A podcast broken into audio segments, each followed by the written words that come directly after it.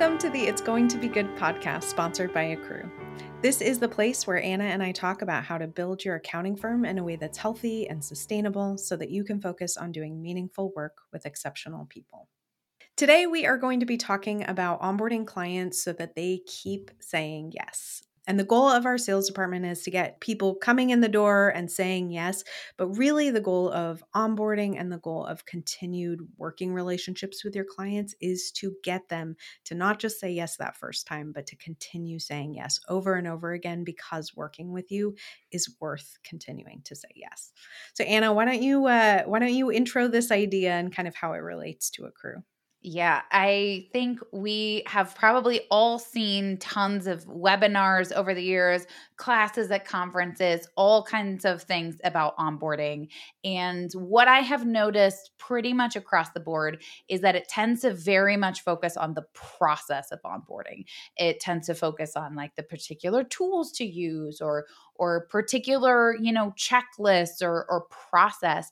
And what we want to shift gears on, because I don't think it's something that's as widely talked about, is the why behind it, the client experience side behind it, and why we ought to focus on certain things or make sure we're doing certain things in that onboarding process to support this idea of clients continuing to say yes. So because client experience is something we kind of obsess about here, the onboarding process is something we've put a lot of time and effort into, because a client is deciding, a potential client is deciding whether or not you seem like somebody they want to work with. Yeah. Sometimes they've been burned in the past. Sometimes they're coming because they're not having a good experience with the person that they're coming with. In fact, part of our sales process is essentially just to be like, who hurt you?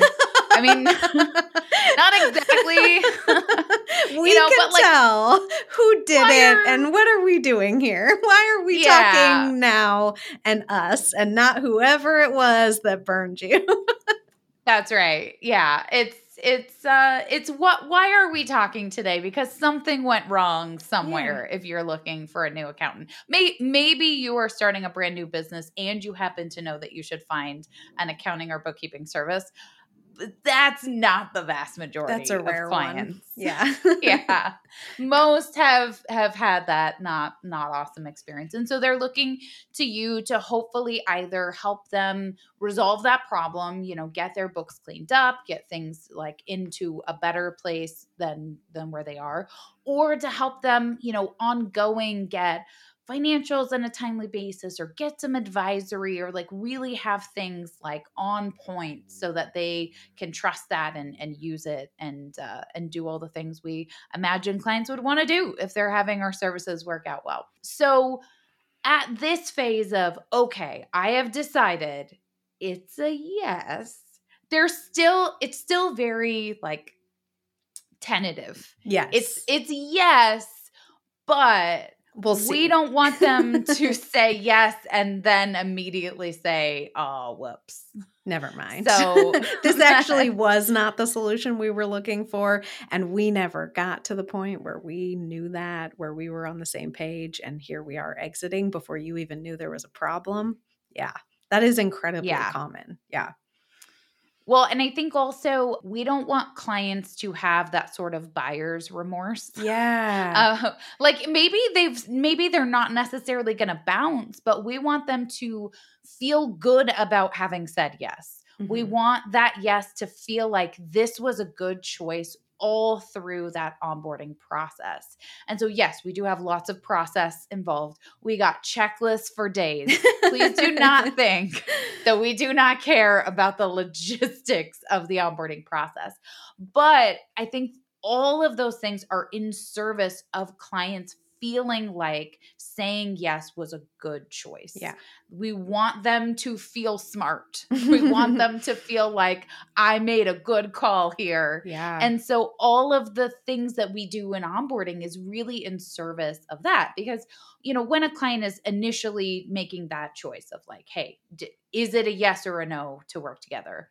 They're really kind of deciding whether they like you whether they think they can trust you, and whether you seem, you know, smart or capable, or you could actually do the thing that they want you to do. And I think it's important to note it's in that order.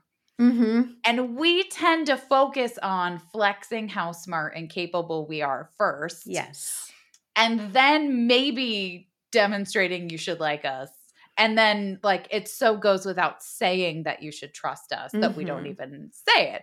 And I think in inverting that order, if you are smart and capable, you don't need to talk about how smart and capable you are. Mm-hmm. And also that's not actually the deciding factor for clients. Well, and oftentimes when you talk about how smart and capable you are, the immediate response is, how smart and capable are you if this is the conversation we're having? If you have to tell me and not show me, is it true? And you start questioning whether or not that's actually true. And I think one of the things about inverting that order of operations, so to speak, is I like you is the easiest one. It is so simple to assess, and it's so simple to like affect change. You can become really likable in very simple ways. It's so much harder to demonstrate competence. It's so much harder to show a potential client, demonstrate, and have them understand and believe that you're smart and capable in a sales process. You have to do so much flexing to make that happen, whereas you could just be likable, and that will get the ball rolling further than you even imagined, just because that's such a good entry point for clients to work with you. Yeah, we want to work with people we like. Yeah. We don't really want to work with people we don't like. No. And I know that sounds shallow. Simplistic. It does but sound it's shallow. Human. So it's if so it is human. Shallow, we're all shallow. Yeah. So we're all shallow together. But I think the ways that you demonstrate that someone should like you can also demonstrate that you are smart and capable, mm-hmm. because so much of it is things like listening well, asking good questions, demonstrating that you are smart and capable and that you understand them in their industry through the questions you ask and the interest you show in them. It immediately makes you seem smart and capable and competent, because you don't have to tell me how smart and capable and competent you are. I can just tell. Yes. And then the idea of trust is also one that I think all of this onboarding process is in service of, because I think I can trust you at the door. I don't know that, because trust is based on repeated behaviors. Yes. It is based on saying what you're going to do and then doing it, and then saying you're going to do it and then doing it again. And that over and over across time, that is how we actually trust people. But at the beginning, I think you're the kind of person that I could trust. Like, that's really what you can assess at the door is I do like you. You seem like the kind of person that I could trust, or that is trustworthy, but we'll see. And you seem smart and capable, as long as you're not so busy trying to tell me how smart and capable you are. Mm-hmm. So if we've been able to establish those things, then the entire onboarding process should be a confirmation that they should still like you, that you are someone that they should want to like and interact with, that they can in fact trust you, because you're going to tell them what you're going to do, and then you're going to do it, and then tell them, and then do it, and then over and over again. And you demonstrate competence by doing the things that you said. It's like, it's so simple. So obviously connected in a way that feels dumb to say it out loud. But we forget about it because we tend to over-engineer this stuff. We think sales sounds hard. How do I get someone to trust me with their books? And then we immediately go to the most extreme end of that spectrum and go, okay, I'm smart. I do know what I'm doing. How will they know that? Well, I got to tell them. Otherwise, they can't know. And so we just end up over-engineering the process because we're daunted by it, when in reality, we could just go, all right, who am I? What What am I like? What is it like to work with me? How do I communicate? How do I like things? Okay, now let me think about what that looks like in the sales process. Now let me think about what my ideal client is. And when you start going down that thought experiment, you end at a place where you've got like a pretty ideal client profile, you've got a pretty solid sales process that in your mind and with your approach builds that trust and demonstrates that competence. And then you actually get to the point where you're in your sweet spot, you're working with clients who are in their sweet spot, and that like and trust starts to come really naturally, really, really naturally, even with clients that are brand new to your company, because it just is a flow. You have a rhythm, you have a process, and it's a process that's tried and true. And so any client coming in is going to see that competence in your ability to run that process really smoothly, to build that rapport Yes. really quickly. And then they will immediately start trusting you so much sooner because you've got your reps in and you know what you're doing. And all it takes is just taking a half step back at the beginning and reimagining what we're actually trying to accomplish here. Yes. Okay. I think what we're actually trying to accomplish in the onboarding process is the thing that gets missed more than anything, because we view the onboarding process as the time in which I am going to get what I need from the client. And we build all of our process around how the client is going to give us what we need so we can do what we're doing. And we totally miss the idea that the onboarding process is not about us getting what we need from the client. It is about us being able to show the client how we work together, how there is value in what we're doing, how it works to work with us. Mm-hmm. That's the point of it. You should have a process that does allow you to get what you need from the client as part of that process. Totally. But it's important. Not the goal. Mm-mm. The goal is to establish the relationship so that you've shown them what it's like to work with you. You've explained how it's going to go. You've demonstrated competence across time by driving the process forward. And I'll talk in a bit about how that doesn't function when it doesn't. But assuming you're doing this well, you're driving the process forward, you're telling them what you need, you're following up with them, you're fully owning the responsibility of making this happen. And you're showing them what it's like to work with you so that they want to keep working with you.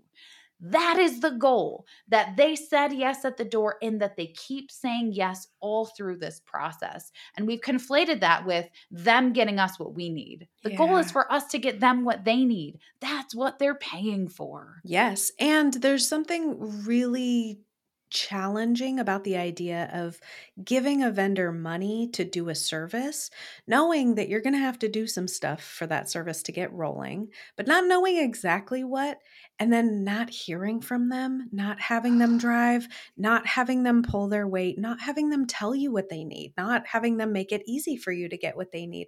All of that starts to build resentment so early in your working relationship, and it's really hard to recover from that. It's really hard to course correct from that. I think one of the biggest mistakes that we tend to make, and we used to make this at Accrew, we have since done a ton of work on our onboarding process. We don't quite do this anymore, but that huge laundry list of tasks for a client to complete. It is that, like, I don't know, abdication of responsibility, that like, okay, here's all the stuff we could possibly need. Now it's your responsibility. Go do some homework. If you don't get us everything, we're going to be annoyed. We're going to be frustrated. You're going to be annoyed that you're not getting reports yet, but it'll be your fault. So we're not going to do it. And then we're going to blame you that we didn't do it. Oof. And how enjoyable of a client experience is that? Paying for a service and then not getting that service and also being at fault for that service not moving forward. It's not a great experience. So that ability to drive is huge. I don't think it can be overstated. Well, and we've had plenty of experiences on the other side where we've worked with different kinds of vendors and it just wasn't clear who was driving. Mm-hmm. It wasn't clear whether they were going to lead things, whether anything would happen if we just said, okay, like it. And so then we end up, because we're those kinds of clients, so probably this might be the podcast where no one wants to work with us anymore as a vendor, but we are the kind of people that, like, in absence of any other information, will just drive. Like, in absence of it being clear that that vendor is going to lead, then we will. But I will resent them for it because I feel like they ought to lead.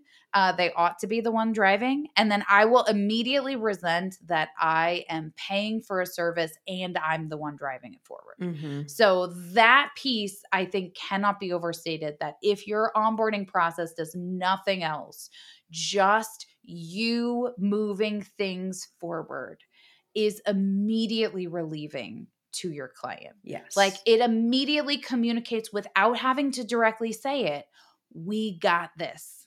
Hmm. Like, we are competent. You can trust us. We know what we're doing. We're going to tell you what we need from you. We're going to tell you what we're doing and when, and you are going to know exactly what to expect all along the way.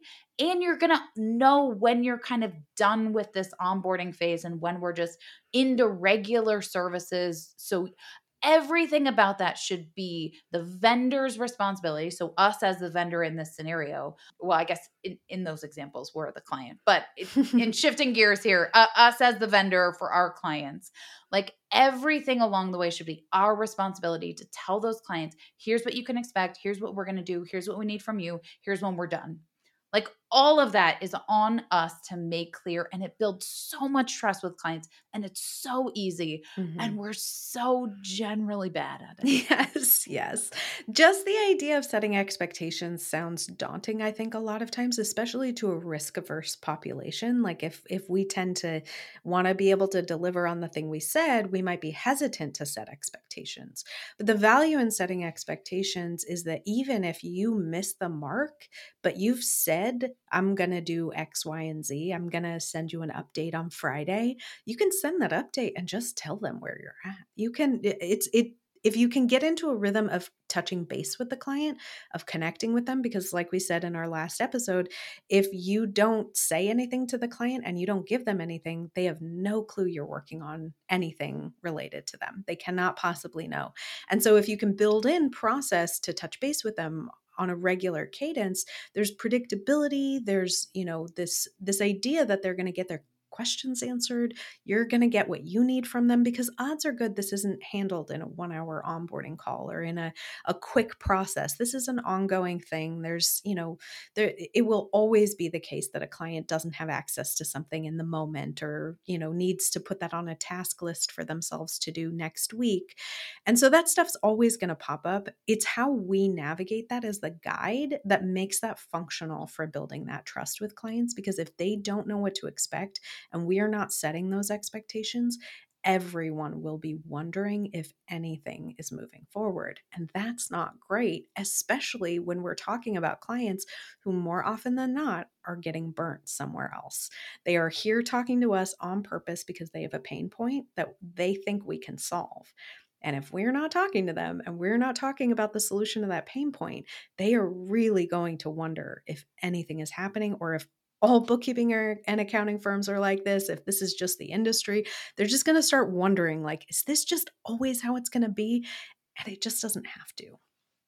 It just doesn't have to. And I think this is especially relevant for the direction most of us are heading in terms of value pricing, where a lot of us are getting paid in advance of doing work. So even more so, it puts the burden on us to make sure that clients who have already paid for what we haven't done yet know that we are in fact doing something. like it just... You kind of want to know that when you sign the engagement and the money has left your account, that something is going to happen. It's not just going to be like, thanks for that, peace. Like, you know, or that, hey, in a month from now, I'm going to hear from you to give me the laundry list of things that I could have been working on for the last 4 weeks, like just all of that kind of logistics. So, okay, getting down, like, I think we've pretty well covered the why this matters. We want to build good relationships with clients. We want to ensure that they don't immediately regret having said yes to us, that they do feel like something is moving forward. They feel that relational kind of deposits being made. They feel that building across time. They feel trust building across time. And I think that's especially true and necessary for clients who have been referred either by an existing client or by someone that, you know, a referral partner in some sense, because we've now already been extended some trust from another person, either from an existing client or someone that we know professionally. And so now it's not only even about making us look good. Now we want to make that client or that referral partner look like they referred them to somebody who would take care of them and not somebody who would drop the ball. So like this trust building extends out, and it will contribute to people either wanting to refer to you or never referring to you again because you made them look bad. So like none of that, please. We want to set this up so that we're making everybody look good, including and especially us. So how do we actually do that? So I think, Jill, do you want to do kind of a high level overview of our onboarding process? Yeah. So it's hard to talk about our onboarding process without also talking a little bit about our sales. And I won't dive too deeply into it, but one of the most important things in our sales process is making sure that that client's needs are aligned with what we can offer. So we're not really selling clients who are in industries we don't work in, who have business models that don't align with ours, that are too small for us, that are way too big for us, and really should have an entire accounting department. Like we're really looking at getting the right fit in the door. And so once we're onboarding, we've built quite a lot of trust in that process already, which I don't think is typical for most bookkeeping and accounting firms to have done, you know, as many touch points in the process as we tend to do. So I think we're at a little bit of an advantage when we start onboarding already because we're so intentional in that sales process, and it does do a lot of that foundational trust building for us.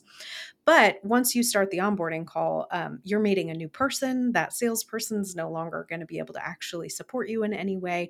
They can, you know, pass information along to someone, but really that's not your person anymore. You're getting kind of that baton pass to your dedicated account manager.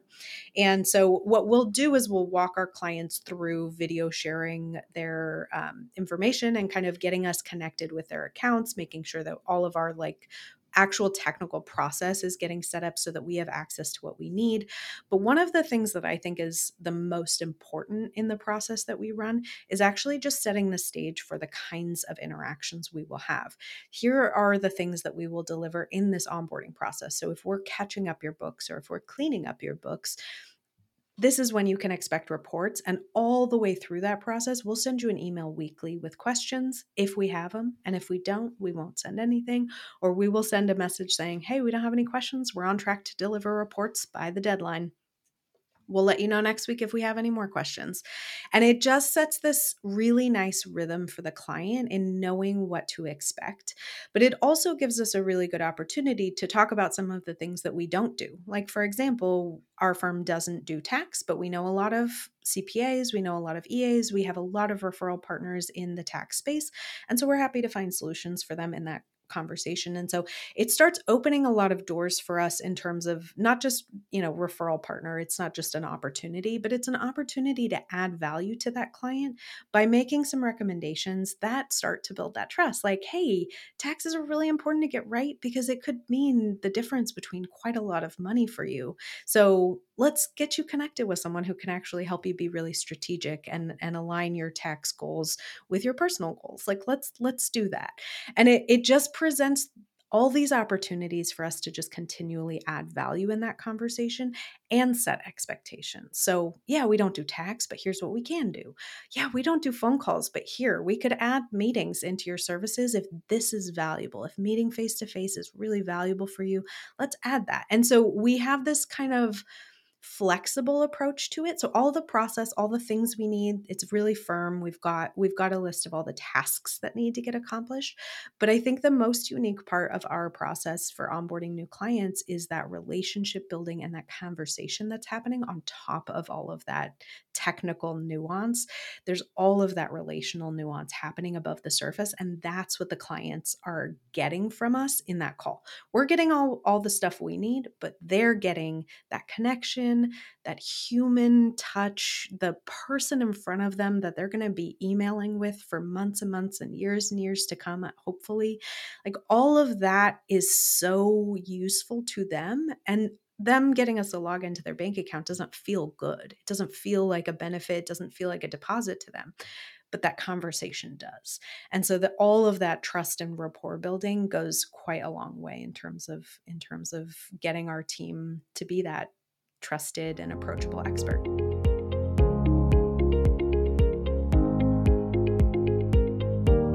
This episode of the It's Going to Be Good podcast is sponsored by Keeper. Keeper is a great tool for running your bookkeeping or accounting practice.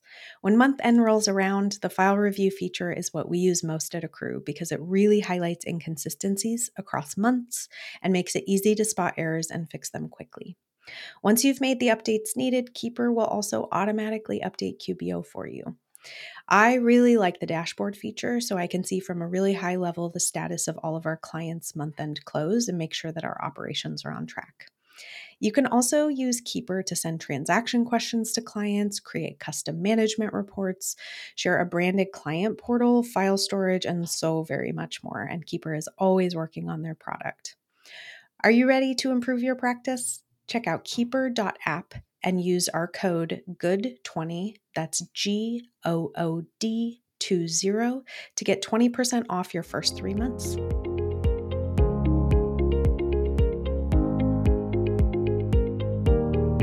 I think that's exactly right. And one of the things I will say is we did not used to do onboarding calls. We used to send an email and be like, hey, can you set up those logins for us? And then be like, I don't know why they didn't. That's weird. So when we first started doing onboarding calls, it really was with that same kind of end in mind that most people have of just the logistics. Let's make sure, let's share screen, get login set up in real time. Let's make that part easier. And so when we started doing it, it was very baseline, like let's just check some of these tasks off of our list. But as we went along, we realized that isn't the most valuable thing, although we still do it in that call, and it is still quite valuable because it's going to reduce a lot of friction versus, having to follow up for that kind of stuff. But that most important thing being the expectation setting and the rapport building, because it is that handoff between sales and your account manager. And so you're meeting someone you've never met before that is going to be your person going forward and is going to be someone who's touching your business finances, who again, isn't someone you met before. So I think as you're building a firm, now, if this is all you, then there's no handoff, just do you, like it's keep doing, but if you're growing your firm and getting to a point where it's either you have a salesperson doing sales and then dedicated account manager, or it's you doing sales and then you have someone on your team who's going to do the ongoing work, whatever the case is, if this is a baton pass, it builds so much trust to have the person who was not in any of those sales meetings to be the one to say, here's all the things we're going to do, and have it be the same as the person who sold you all the things that we're going to do. It's like when you call customer support and you tell them your life story and then they transfer you to somebody else and then they're like, what can I help with today? And you're like, oh. And then you have to tell them your whole life story and then the next one, and you get transferred 15 times. Versus if you call customer support, you tell them your life story, and then they transfer you to someone who's going to help you. And they're like, oh, great. I just connected with this person. They said, this is the issue you're experiencing. I've opened up your account. Here's what I can tell. It is such a better experience. It builds so much trust in whatever that person says, just that they've made that handoff. Yes. It says so much about, oh, this is a company that has their biz together. Mm-hmm. Like they've got things handled. I'm not going to have to worry, just in that piece of it alone, mm-hmm. of the person who's going to do stuff going forward knows the thing that the person who sold me on it said that they were doing. And we have both of those people on that call. So that salesperson is on that onboarding call for the entire call, passing the baton, and also there in case a question comes up that maybe was covered in the sales process, maybe wasn't as clear, just to make sure everyone is on the same page about what we are going to do from this call going forward. high level overview of the onboarding process. You know, they sign the engagement. So thank you very much. We all celebrate, Slack messages go out. Everyone's like, woo, woo. And then it's like, oh crap, we better schedule that call. So the next step is we schedule an onboarding call with that salesperson and their account manager and the client. And then in that call, that account manager is the one who's building that rapport for going forward, setting the expectations of what we're going to do, clarifying, hey, is there a day of the week that works best for me to send weekly updates? I'm going to send you an update every week, whether or not we have questions. Until this date when we're going to be done with your project, you'll get your first reports. And then going forward after that, you'll hear from me once a week if I have questions, or if not, you'll get your monthly reports and they'll be delivered, you know, by the 15th of the month or whatever their engagement happens to be. And that's it. I mean, that's really the entirety of our onboarding process is we do a call. Now, internally, there are tons of checklists and logistics, and operations is doing stuff to set up the team. And we're, you know, we've got other team members working on projects or working on ongoing stuff. So there's a lot that goes on internally. The client doesn't need to know all that. No. That is not helpful information. They need to know you have it handled. They don't need to see how the sausage is made. They just want...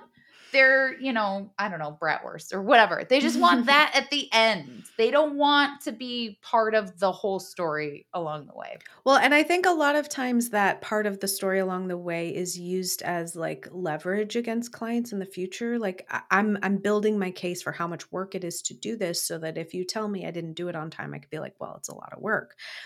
We don't need to defend ourselves. We don't need to we don't need to CYA. We can just partner with clients and build that trust on both sides. And we don't need to CYA. We don't need to, you know, try to make it seem like it's so much effort. It's so much whatever. If it doesn't mean anything to them, then sharing it is really only for our purposes. And that's not actually helpful for our clients.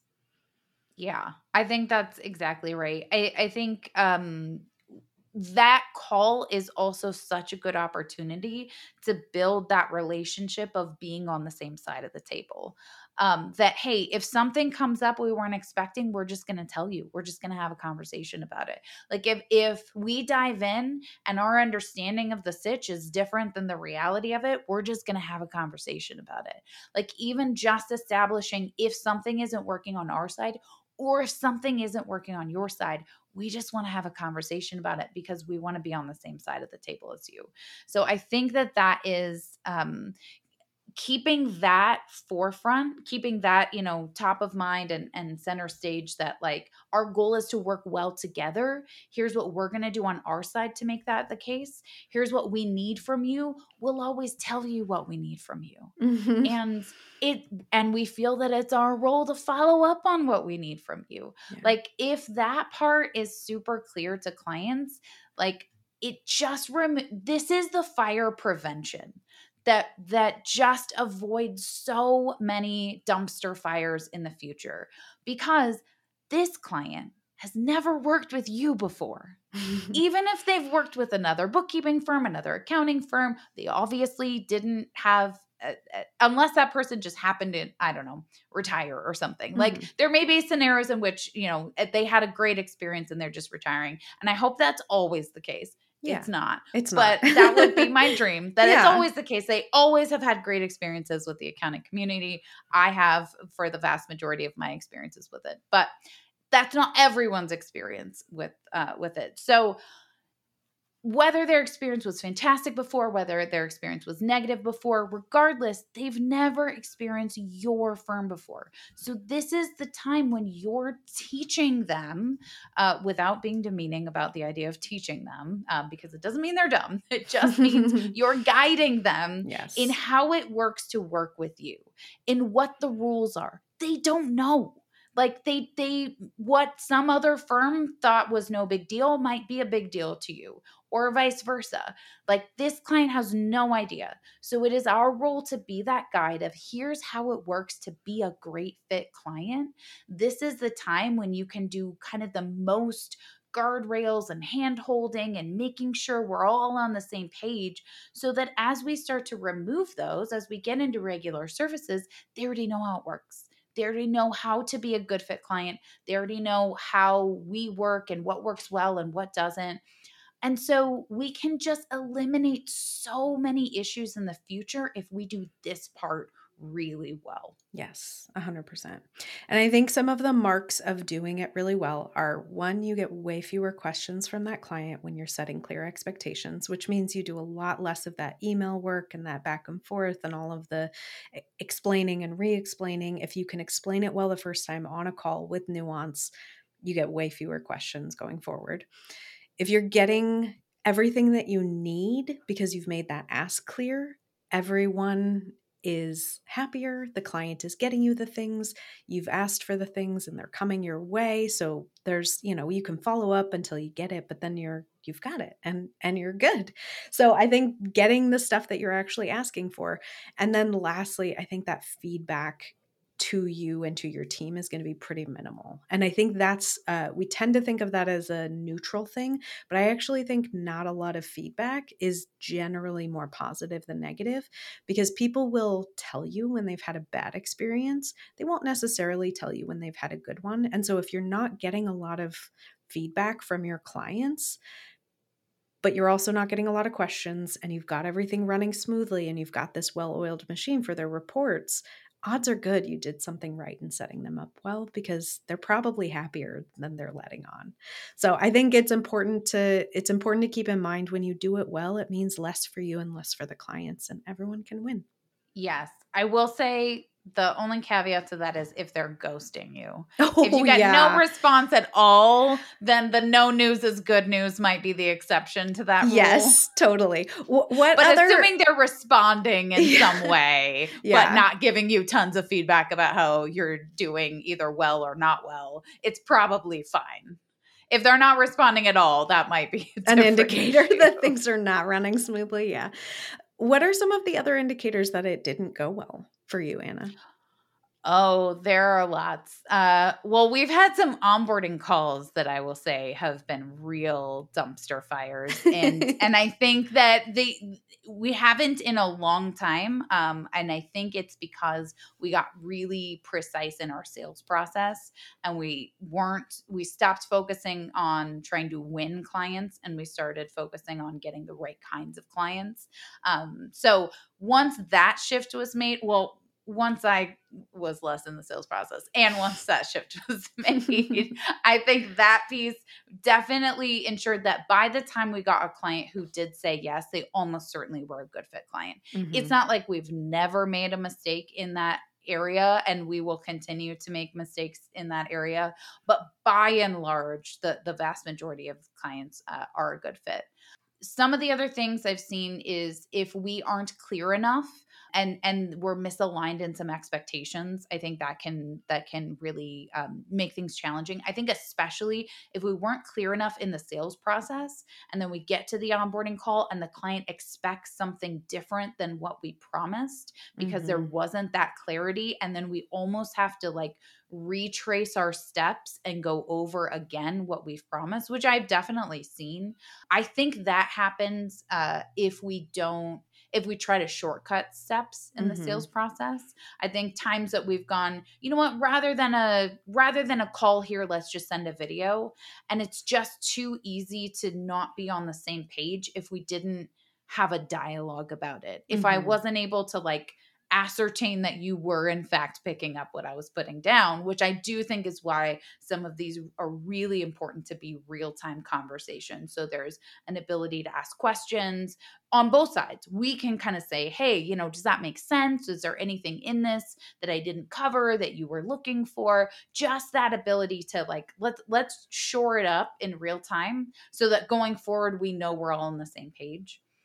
I think the other thing I've seen is if we're a little too accommodating in some of the expectations, if we're whatever day of the week works best for you, for me to send updates, and then we don't actually clarify that by the end. Because one of the things I've learned is if the client doesn't have a preference, then just choose. Yeah. Just pick. Tell them. Yeah. Yeah. If they're whatever day of the week is fine. It's great. So Thursdays, you can expect to hear from me on Thursdays. And now I've picked, and I know that Thursdays is when I'm sending it. If we leave that okay, cool, then just, whatever day, that leaves things too ambiguous. And that's not what we're aiming at. We're aiming at certainty. because we're looking to build trust. So we're aiming at clear expectations that we can meet, and then we keep meeting them. And that is how the trust is built.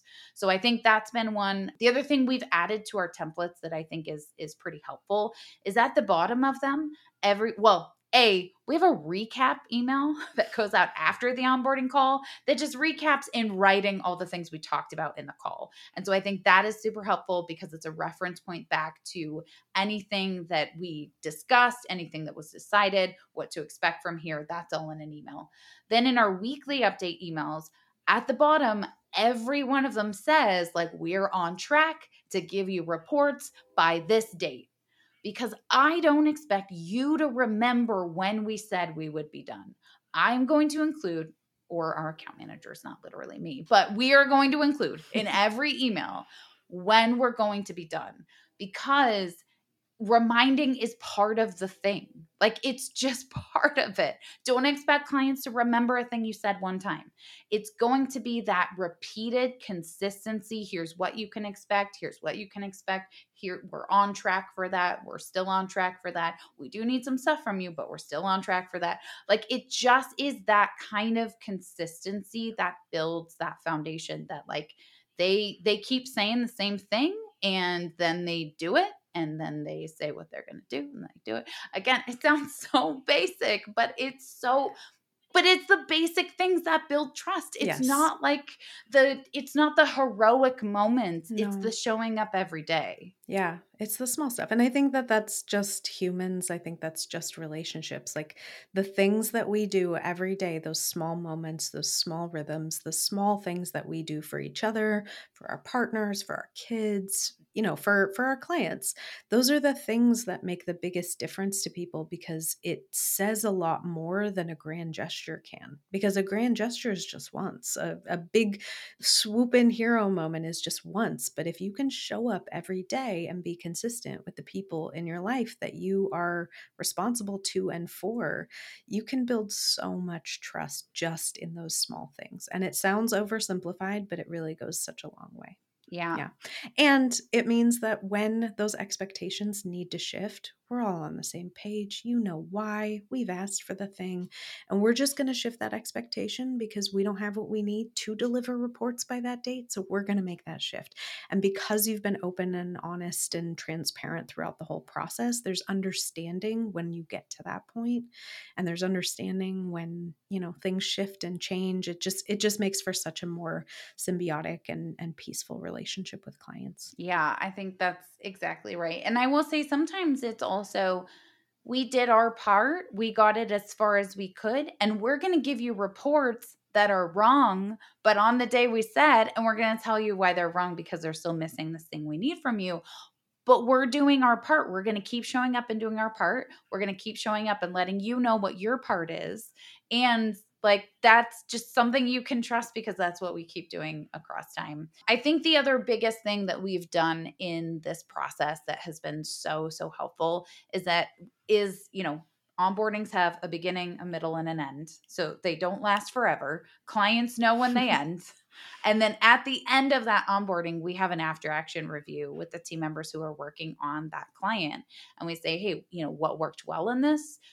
Is there anything we still need to do? Anything we still need to troubleshoot? So we're checking in on how this particular onboarding went for this particular client. Is everything resolved? Did we aim, did we hit the aim? Kind of all those things.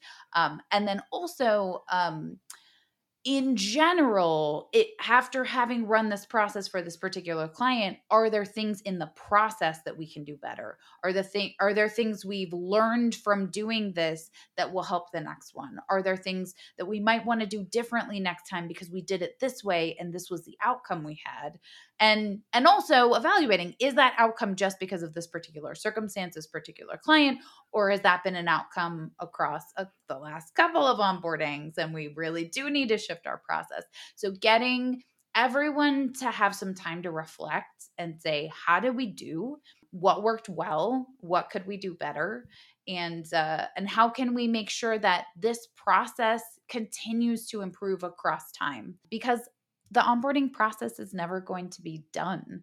It's going to be something you're constantly working on, making better, because that's the thing we always want to be doing in every process in our firm. We want to be aiming for better always, all the time. And that's what's so fun about it.